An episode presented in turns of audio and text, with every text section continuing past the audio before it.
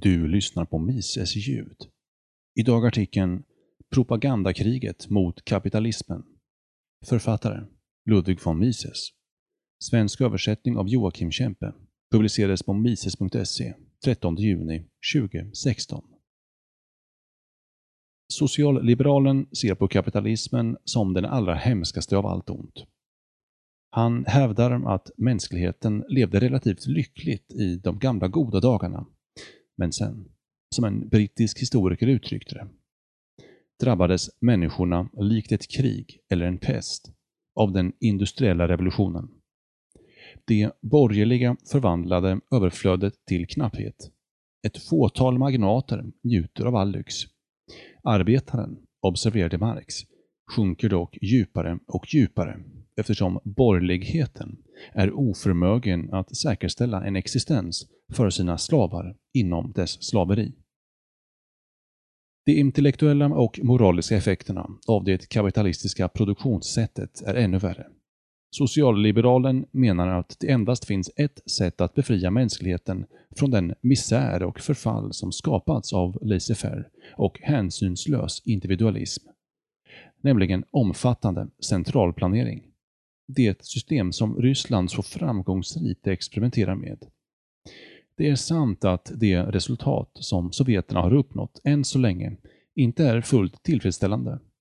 Men dessa brister orsakades endast av de särskilda ryska villkoren. Väst kommer att undvika Rysslands fallgropar och upprätta välfärdsstaten utan de blott slumpmässiga saker som vanställde den i Ryssland och i Hitlers Tyskland. Sådan är den filosofi som lärs ut på de flesta moderna skolor och som propageras i skönlitterära verk och teaterpjäser. Det är denna doktrin som styr nästan alla nutida regeringars handlingar. Den amerikanska socialliberalen skäms för sitt lands sociala efterblivenhet. Han menar att det är USAs skyldighet att frikostigt subventionera utländska socialistiska regeringar för att göra det möjligt för dem att fortsätta med sin ödeläggande socialistiska politik. I hans ögon är det storföretagen som är det amerikanska folkets största fiende.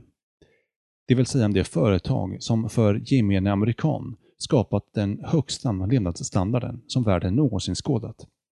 Han hyllar alla steg som leder mot fullkomlig statlig kontroll av företagen och kallar det för framsteg.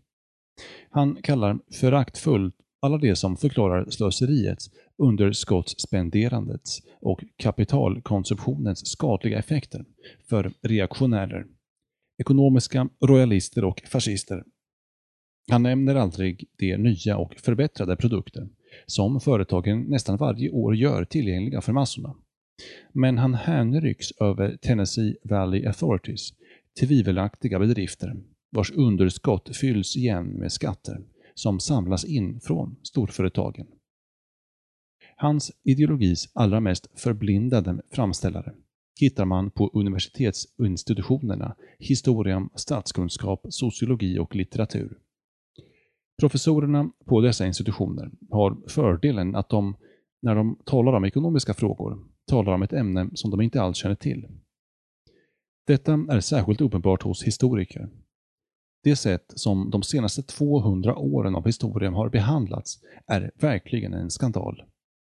Det är först nyligen som framstående forskare har börjat avslöja de grova fel som Lujo Brentano, Beatrice och Sidney Webb, Hammond, Tony, Arnold Toynbee, Ellie Helleby, Beard och andra författare ger upphov till.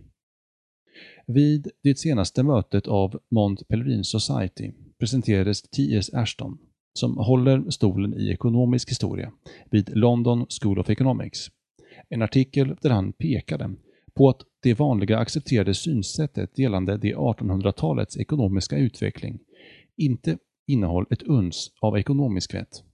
Historikerna torterade alla fakta när de hittade på myten att den dominanta organisationsformen under den industriella kapitalismen uppstod för att de rika och härskarna krävde det, inte gemene man. Sanningen är att kapitalismens utmärkande drag var och är massproduktionen för att möta massans behov. När helst en fabrik med sina massproducerade maskiner invaderade ett nytt område började den med billiga varor för den breda massan.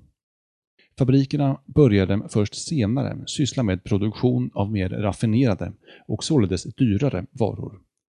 När den ej tidigare skådade förbättringen av massornas levnadsstandard, som hade gett upphov till, gjorde det rimligt att använda samma metoder för att även massproducera bättre varor. Storföretagen ser efter de mångas behov. Det är uteslutande beroende av masskonsumtion. I egenskap av konsument är gemene man den som genom att köpa eller inte köpa bestämmer entreprenörens öde. Proletären är den mycket omnämnda kunden som alltid har rätt. Den allra mest populära metoden för att smutskasta kapitalismen är genom att göra den ansvarig för alla de saker som man upplever som icke tillfredsställande. Tuberkulos och fram till för några år sedan syfilis kallades kapitalistiska sjukdomar. Det är många miljoner i nöd i länder som Indien som inte anammade kapitalismen skylls på kapitalismen. Det är ett sorgligt faktum att folk försvagas med åldern för att slutligen dö. Detta drabbar dock inte enbart försäljare utan även arbetsgivare.